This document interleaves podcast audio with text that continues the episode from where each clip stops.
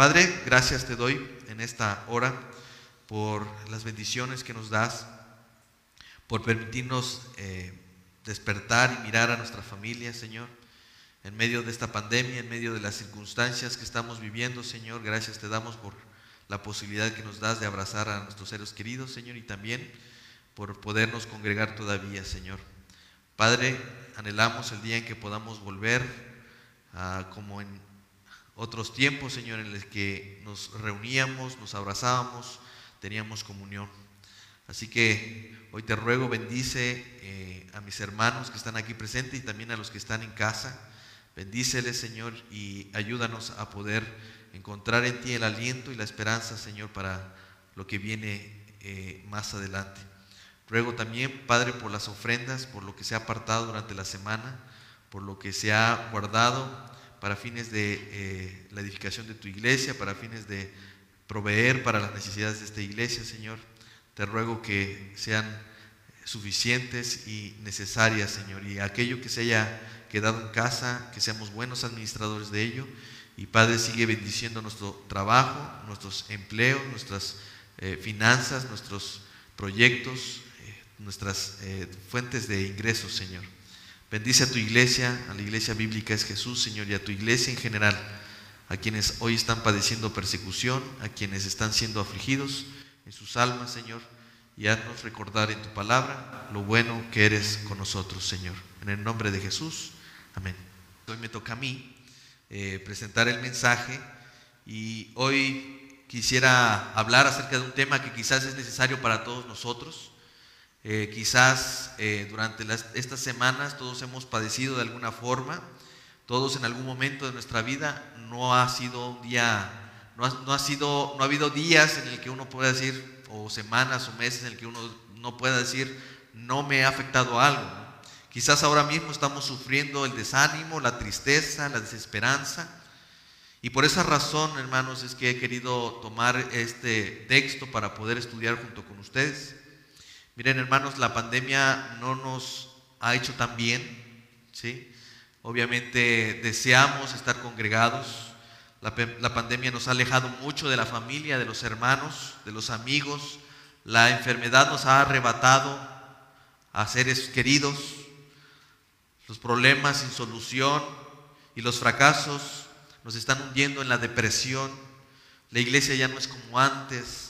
Las reuniones, los hermanos, la comunión, todas estas cosas, hermanos, las extrañamos seguramente y están produciendo en nuestro corazón y en nuestra alma un desánimo, un descontento, una situación extraña, no nos sentimos igual, aún en la vida cotidiana, salimos a la calle, la calle a veces la vemos tan sola, eh, eh, ver las escuelas vacías, el no tener esta dinámica de ir a, de ir a dejar a nuestros hijos a las escuelas, ir a traerlos, el salir al trabajo de manera normal, el poder mirar las caras y los rostros de las personas con un cubrebocas, algo que no sucedía antes, hermano, nos muestra un panorama que a veces es triste.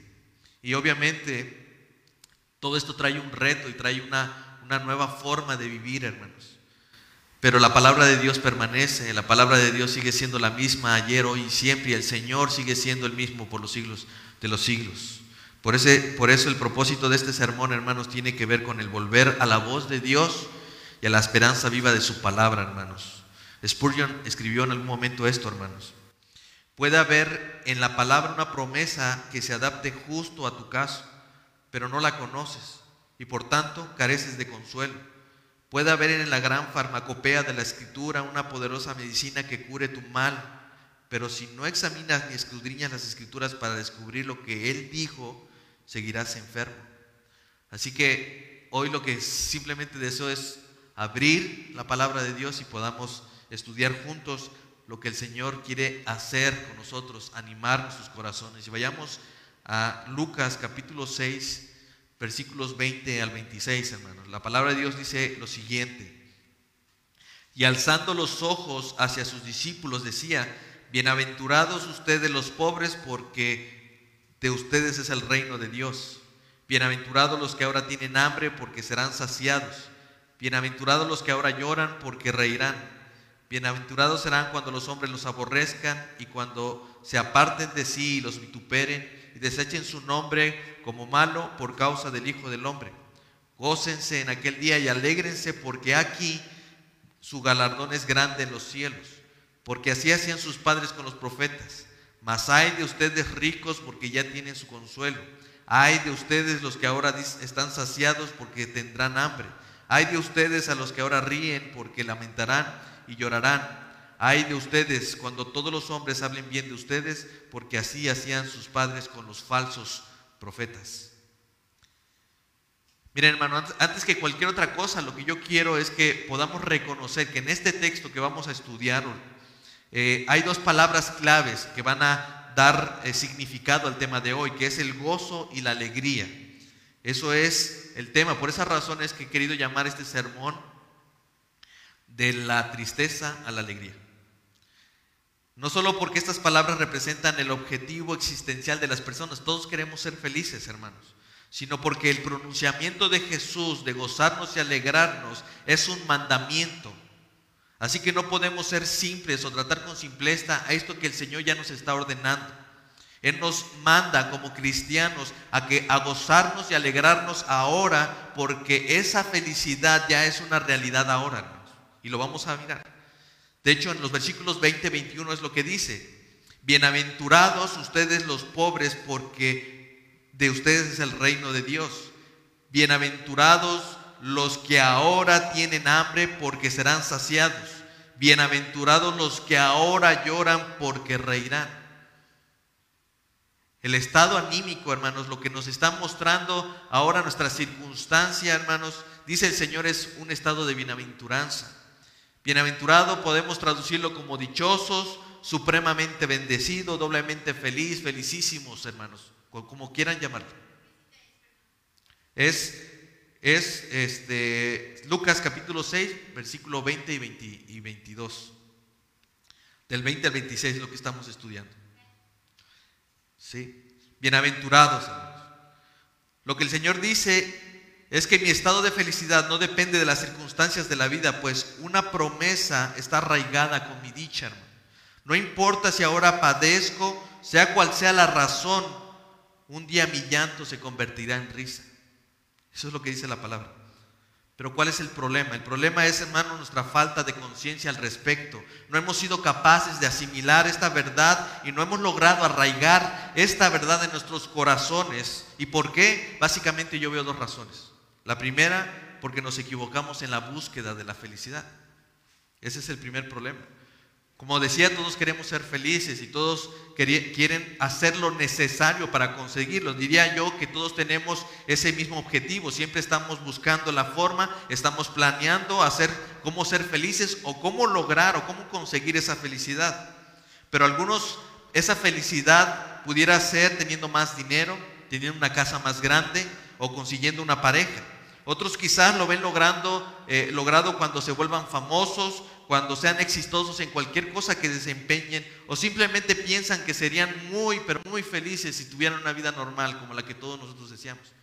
Simplemente deseamos salud, simplemente deseamos no tener enfermedad, vivir una vida normal. Sea como sea, nada es diferente de lo que estamos viviendo hoy con lo que se vivió en aquellos tiempos. Nada hay nuevo debajo del sol, dice Eclesiastés. En los tiempos de Jesús también había gente que había eh, que estaba en esa necesidad de buscar y hallar felicidad. Para algunos eso era eh, convirtiéndose en grandes maestros, rabinos, eh, expertos en la palabra, en la ley, y para otros era simplemente tener esa salud, vivir una vida normal en salud. Unos versículos atrás, si estudiamos en el mismo capítulo, desde el versículo 17, vamos a encontrar lo siguiente, y descendió con ellos, hay quien, de quién está hablando de Jesucristo, y con quien descendió con sus apóstoles que acababa de escoger, y se detuvo en un lugar llano. Eh, eh, miren, una de las cosas que quiero es que a veces se confunde este texto con eh, las bienaventuranzas del Sermón del Monte, pero aquí algunos le llaman el Sermón del Llano, ¿sí? porque fue en un lugar diferente, aunque el Señor Jesús está retomando mucho de lo que está diciendo en el Sermón del Monte. Y se detuvo en un lugar llano en compañía de sus discípulos y de una gran multitud de gente de toda Judea, de, Jerusalén y de, la costa de Tiro y de Sidón. Aquí yo quiero hacer una acotación, hermanos. A mí me gusta mucho cómo lo dice la Biblia de las Américas, porque es un poquito más, es más literal, no es un poquito, es más literal. Y dice, y había una gran multitud de sus discípulos y una gran muchedumbre de pueblo. Es decir, aparte de sus doce escogidos, los doce apóstoles, había una gran multitud de sus discípulos y una gran muchedumbre de personas del pueblo. Así que al menos hay dos grupos de personas que están tratando de lograr su objetivo en esta reunión. Por alguna razón estaban detrás de Jesús. ¿sí? Nosotros cuando leemos los evangelios normalmente pensamos que, que cuando el Señor se dirige a sus discípulos está pensando en los doce que escogió. Pero al principio del ministerio de Jesús siempre se hizo rodear de mucha gente, bastante gente. Aquí la escritura en la Biblia de las Américas dice que era una multitud de sus discípulos. No solamente los doce que había escogido, sino una gran multitud de sus discípulos. ¿Para qué habían venido? ¿Cuál era, ¿Qué dice el texto? Que estaban allí por dos cosas. Una, que habían venido para oírle y para ser sanados de sus enfermedades, en el versículo 17 todavía. De acuerdo con este texto, ¿cuál era el objetivo de cada grupo? El primer grupo, una gran multitud de sus discípulos, es, lo que les mencionaba. Yo creo que este primer grupo eh, era eh, esta gran cantidad de personas eh, que el Señor Jesús se hizo rodear desde el principio de su ministerio, al grado de que se hizo tan grande que, que en este texto se llama como una gran multitud de ellos. Seguramente este primer grupo no iba a ser sanados, ellos no estaban buscando sanidad, sino para oír la doctrina del Señor y para ver los milagros del Maestro. Es muy probable que su propósito era convertirse en grandes rabinos, maestros de la ley, pero quizás con un plus. Ellos podían, mira, una de las cosas que sucedía en aquel tiempo es que el, rabino no escogía a sus alumnos, los alumnos escogían a su maestro. Por eso es que este grupo de eh, multitud de hombres que estaba eh, eh, buscando al Señor Jesús, y lo buscaba para oír su doctrina y también le buscaba porque estaba haciendo algo, algo que los demás no hacían, estaba sanando gente. Dice la escritura que de él salía un poder. Entonces, se imaginan no solamente ser un rabino muy reconocido, maestro de la ley, sino que además de esto yo tenga poder para sanar a las personas. Eso suena, eh, yo, creo que eso daría felicidad a cualquiera, ¿no? ¿Se imaginan poder tener ese poder, como, el que dice la escritura, que del Señor, eh, que todos procuraban tocarle porque de él salía como un poder y sanaba a todos? Eso es lo que está previo a nuestro texto que estamos estudiando hoy.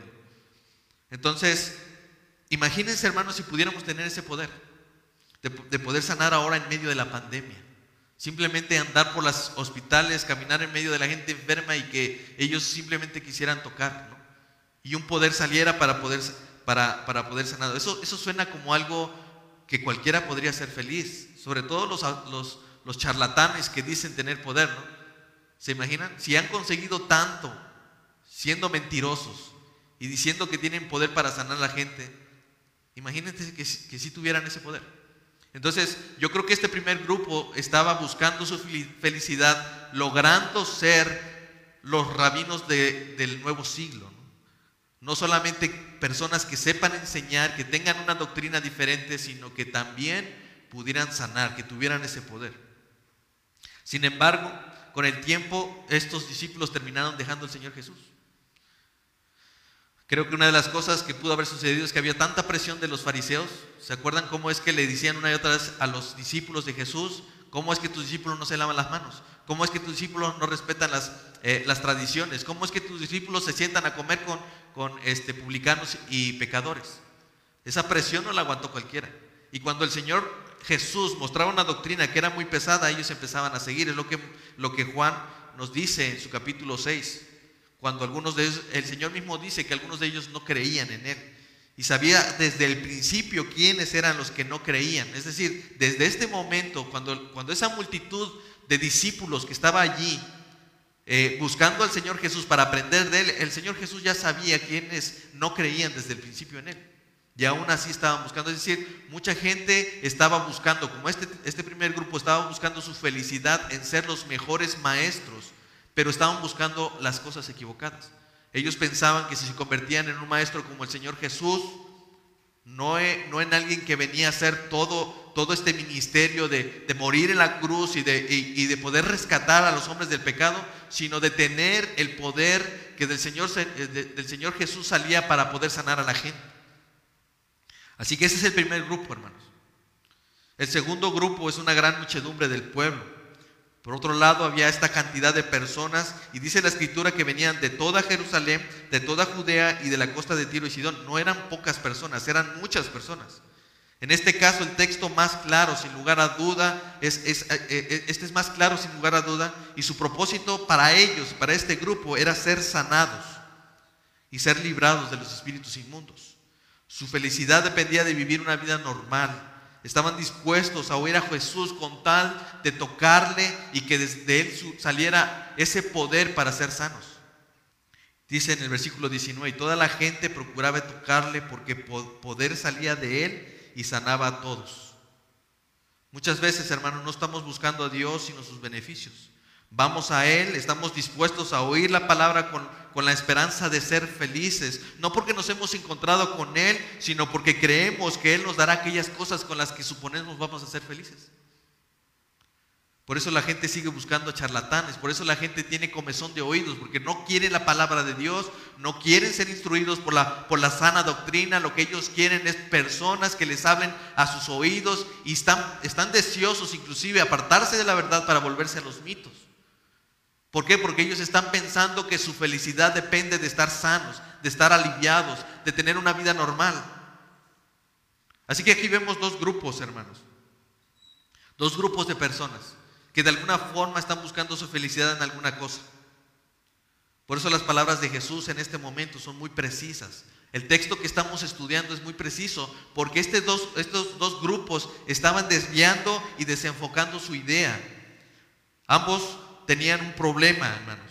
Tenían motivaciones quizás genuinas, pero vivían en un error al despreciar el objeto de su felicidad. Jesús mismo era el objeto de su, felicidad, pero lo despreciaron por seguir aspectos que comúnmente generan y producen un estado de alegría, pero que son superficiales y momentáneas. ¿Quién va a ser feliz si está enfermo? ¿O quién puede eh, decir que es feliz si no tiene éxito en lo que hace? La realidad es que esos son sentimientos que todos queremos. Si yo voy a abrir una empresa, yo quiero que, sea, que esa empresa resulte y tenga éxito, ¿o no? Yo quiero vivir sano, yo quiero vivir bien, yo quiero vivir en, paz, quiero estar bien. Y sí, esos son, eh, eh, deseos genuinos. Yo no estoy diciendo que esté mal desear que me vaya bien mi trabajo, no está mal desear tener una pareja, no está mal desear todas estas cosas, hermano. No, no, no, eso no es lo malo. El problema está en que eso sea el objeto de mi felicidad. Dejamos de mirar lo más preciado, dejamos de mirar lo que es bueno, hermanos. Y hemos considerado que si yo tengo una casa más grande, seguramente seré feliz. Y cuando la tienes, ¿qué pasa? Seguramente si tengo otra casa, seré más feliz. O quienes hacen sus proyectos desde jóvenes, si, termino mi carrera seré feliz. Y una vez que termine mi carrera, si tengo un buen trabajo, seré feliz. Y una tras otra, tus planes están en perseguir la felicidad, pero en las cosas que son erróneas. ¿Cómo podemos vivir, hermanos? Obviamente ese es, ese es nuestro deseo. Muchas cosas dependen de esto. Eso siempre, por esa razón siempre estamos deseando este, para la gente salud, salud, dinero y amor, ¿no? Siempre, pero salud sobre todo, ¿no? Porque lo demás viene de allí, ¿no? Es lo que deseamos siempre. ¿Por qué? Porque ese, es, ese siempre ha sido el objeto de nuestra felicidad. Tener dinero, tener alguien que nos ame, tener salud, hermanos. Tener todo eso es estar feliz, pero la realidad es que aún gente sana, gente con dinero y gente con, con relaciones eh, eh, de pareja, hermanos, vive una, una infelicidad. Ahora, hasta ahí suena todo bien, hermanos, pero la pregunta es, ¿cómo podemos vivir con gozo y alegría si somos perseguidos y aborrecidos? Porque si se dan cuenta, el texto dice desde el versículo 22, bienaventurados serán cuando los hombres los aborrezcan y cuando eh, los aparten de sí y los vituperen y desechen su nombre como malo por causa del Hijo del Hombre. El Señor en ese contexto está diciendo, gócese en aquel día y alégrense porque he aquí el galardón es grande en los cielos. ¿Cómo? O sea, ¿cómo me pides, Señor, que yo te tenga gozo si me están persiguiendo? ¿Cómo pides que yo me alegre en medio de mi tristeza, en medio de mi aflicción, en medio de la persecución, cuando la gente me está vituperando, cuando la gente me está, me está calumniando, cuando está hablando mal de mí, cuando me está persiguiendo? ¿Cómo me pides eso? El Señor está dando dos razones allí, hermano. Dos razones. La primera porque tenemos la promesa de un galardón en los cielos. Y la segunda, porque no seremos los primeros ni los únicos en padecer. Recuerden, para el creyente el gozo no lo determina las circunstancias, sino la promesa incomovible de un galardón que está reservado para nosotros, que es grande y está en los cielos. Eso no significa que no sintamos tristeza, no estoy hablando de que no vamos a sentir pesar, no estoy hablando de que, de que no vamos a sentir desánimo, de que no va a venir un momento de, de aflicción. No, yo no estoy diciendo eso, no. Pero nada de eso trasciende más allá de la realidad y el consuelo que hallamos de las promesas de Dios. ¿Por qué? Porque lo que el Señor está prometiendo ahí no solamente es un premio, dice la escritura que es un premio que está en los cielos y que es grande. Eso significa que como está en los cielos es eterno e incorruptible. ¿Se acuerdan lo que veíamos la, la ocasión pasada? Mateo 6:20, hagan tesoros en el cielo donde ni la polilla ni el orín corrompen y donde los ladrones ni minan ni hurtan. ¿Qué puedes recibir en esta tierra? ¿Qué puedes recibir en estos momentos que tenga esas características? Algo eterno, hermanos. Que no se corrompe. Que no se puede robar ni minar. ¿Qué hay en este mundo que no te lo pueda robar una persona? ¿Qué hay en este mundo que no, te pueda, que no se pueda corromper con el tiempo? ¿Qué hay, hermanos? Eso, esto significa que nuestro gozo no proviene ni siquiera de lo que Dios nos puede proveer o dar en esta tierra. Pues aunque el Señor no nos diera nada y solo nos dejara participar de su reino, entonces lo tenemos todo.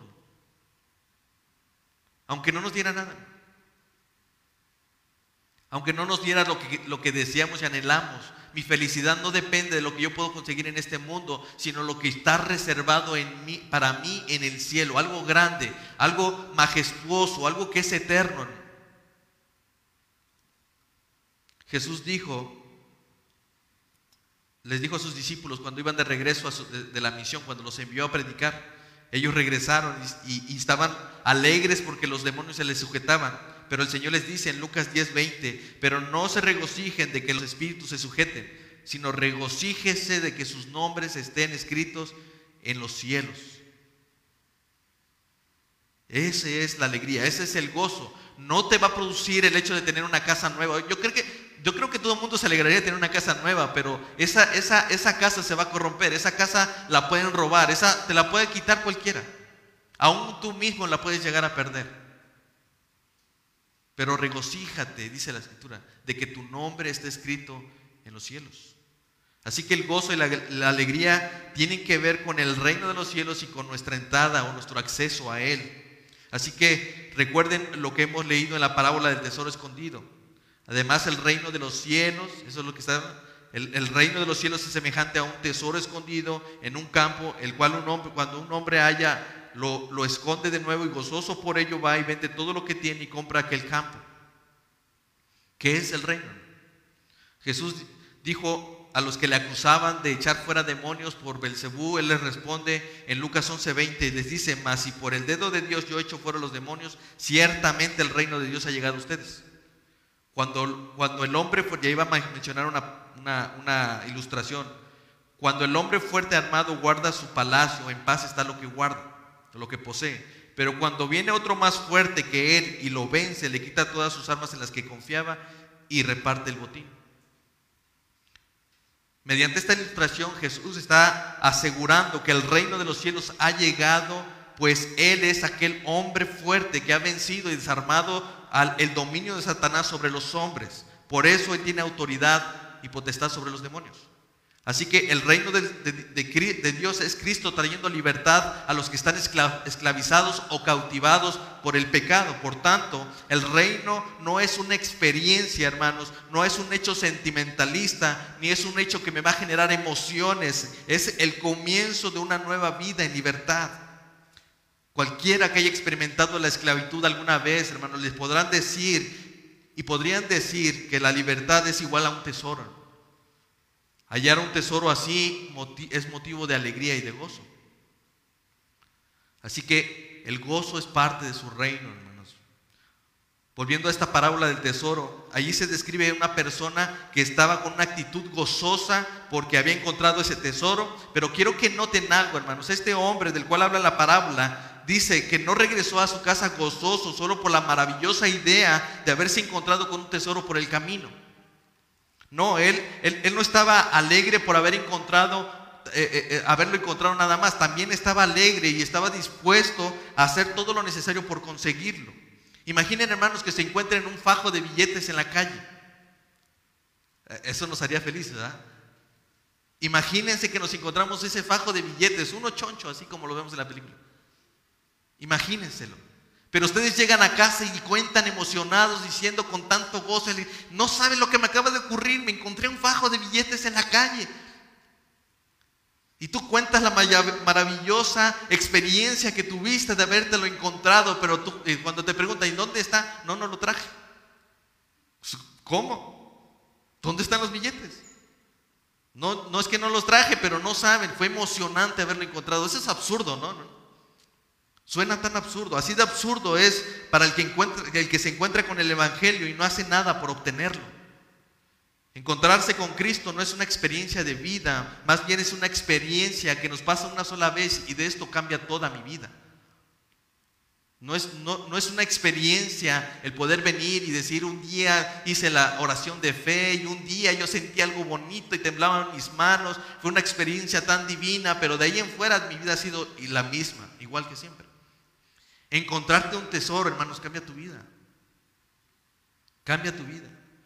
Spurgeon dijo, tú has recibido con gozo la palabra y tus sentimientos han sido vivamente impresionados, pero tienes que recordar que recibir la palabra en los oídos es una cosa y recibir a Jesús en el alma es otra cosa. ¿Dónde está el problema? Como les había dicho, hermanos, nos equivocamos en la búsqueda de la felicidad. Pensamos que esa, esa felicidad nos es otorgada obteniendo esas cosas, obteniendo bienes, siendo exitoso en esta vida, siendo lo que quiero ser, teniendo inclusive, queriendo tener un, ministerio grande, un, ministerio reconocido, que, el, que la gente me reconozca porque yo soy un hombre que sirve al Señor de una manera diferente. Queremos aferrarnos a la idea de que el dinero, el sexo y el poder son la ruta hacia la felicidad. C.S. Lewis escribió en algún momento esto. Somos criaturas, criaturas pocas, poco entusiastas que jugamos con la bebida, el sexo y las ambiciones cuando se nos ha ofrecido gozo. Igual que un niño ignorante que quiere seguir jugando con el fango del chiquero porque no se puede imaginar el significado de un día en la playa. Nos sentimos complacidos con tan poco. Eso me recuerda mucho el texto de Mateo 7:6 acerca de los cerdos. ¿Se acuerdan? Eh, no des lo santo a los, a los perros ni echen sus perlas delante de los cerdos, no sea que las pisoteen y se vuelven y las despedacen. Obviamente esto no tiene nada que ver con mi texto, pero quiero que, que hagamos un análisis. ¿Cuál es la característica principal de este cerdo aquí? ¿Por qué no tiene cuidado de pisotear este cerdo las perlas?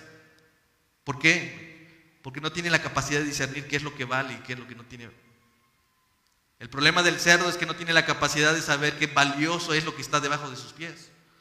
Si él lo supiera, él no, no, no, haría eso, hermanos. Así que primeramente, hermanos, este mandamiento es un imponente llamado de atención para aquellos que encuentran su felicidad en lugares erróneos. John Piper escribe, la solución de Jesús a nuestro romance con el pecado no consiste solo en arrancarle los ojos o cortarnos una mano o, uno pie, o un pie, como dice Mateo 5:29, sino en el gozo de habernos encontrado con Él y esa sea una realidad que domine nuestras almas, nuestras vidas. Eso es lo que hace, eso es lo único que puede hacer que vendamos todo, hermanos, como en la parábola. La parábola dice que aquel hombre al encontrar el tesoro gozoso por ello va y vende todo lo que tiene. Casualmente, hermanos, casualmente al encontrarnos con el Evangelio algo, algo similar sucede. El Señor Jesús eh, dice que para ser dichosos debemos renunciar a todo lo que nosotros creemos que nos van a hacer felices. Ese es el llamado del Evangelio.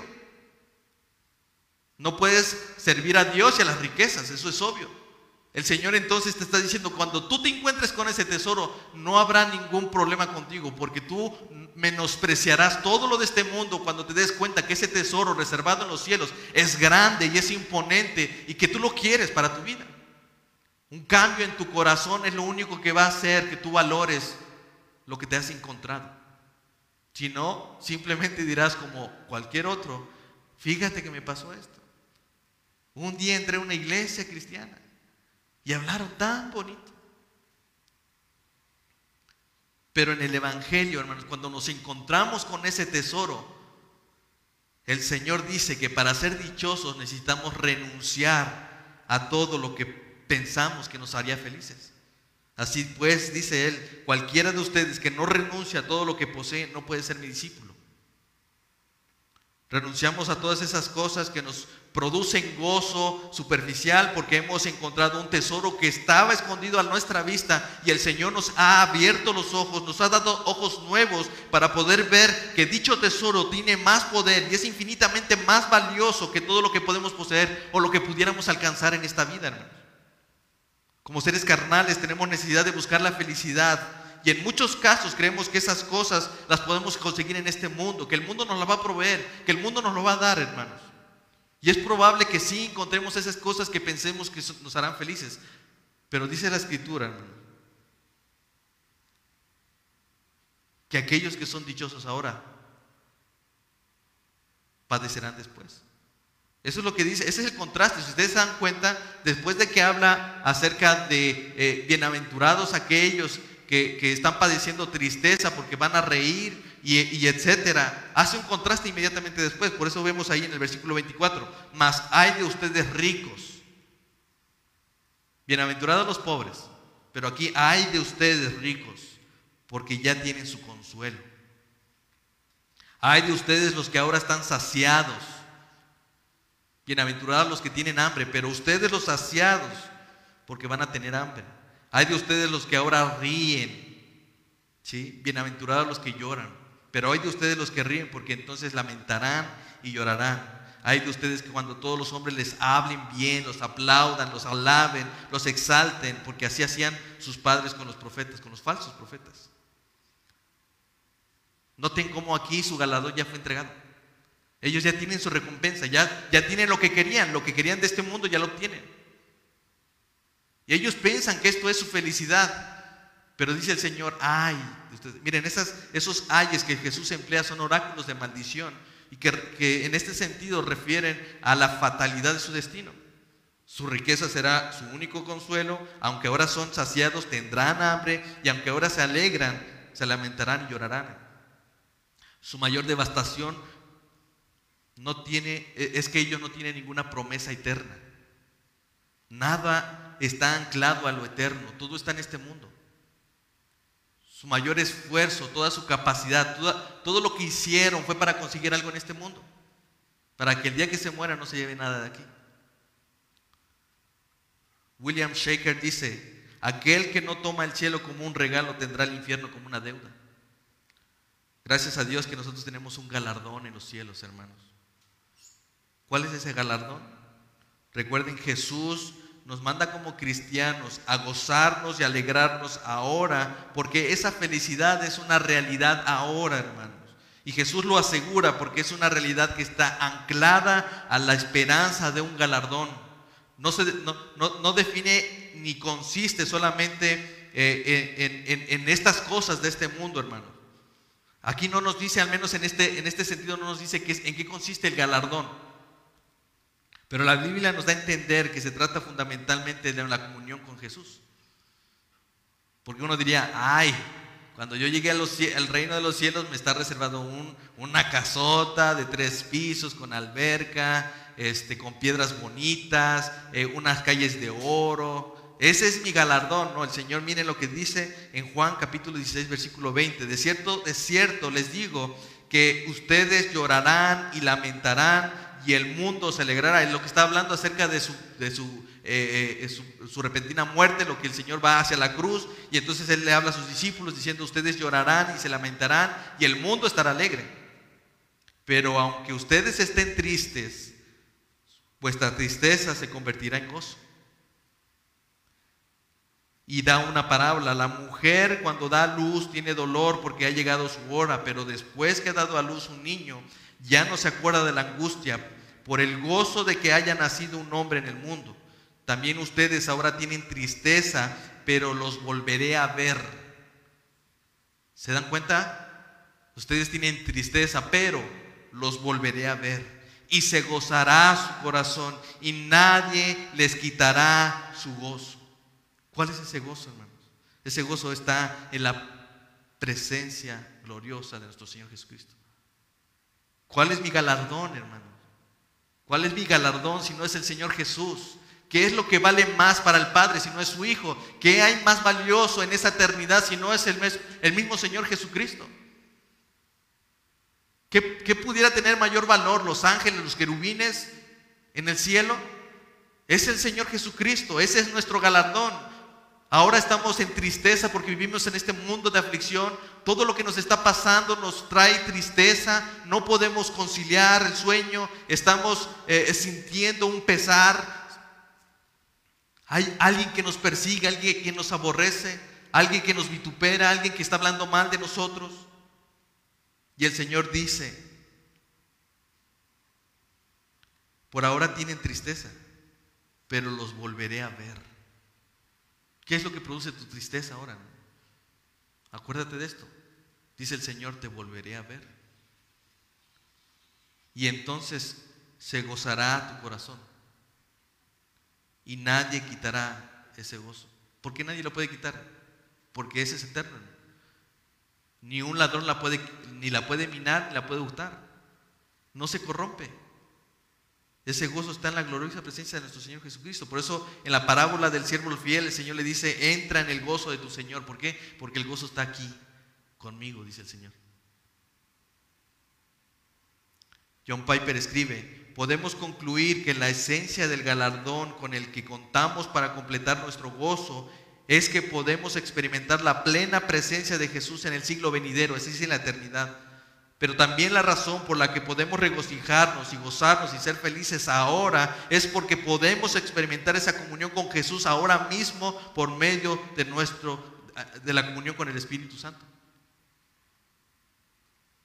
Es decir, si, si a mí me está generando alegría y gozo de solo pensar que un día volveré a ver al Señor o me encontraré por primera vez con el Señor cara a cara, de frente. Y eso genera tanto gozo ahora aunque haya aflicción. Hermano, no tienes que esperar a, experimentar eso, lo puedes experimentar ahora mismo, teniendo comunión con el Espíritu.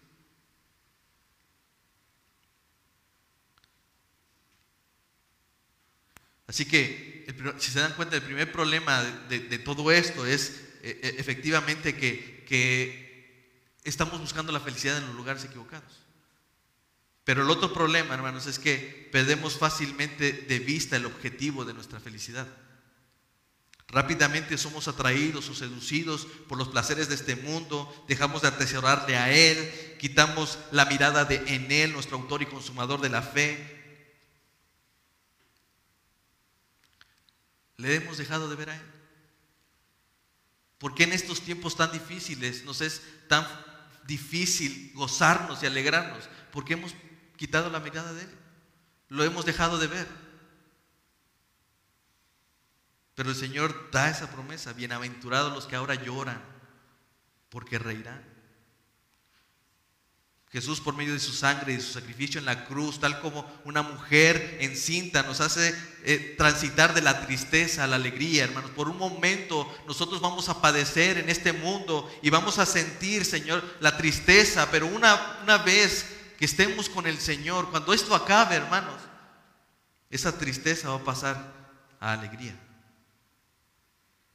Hermanos, muchas veces sufrimos y a veces no entendemos por qué.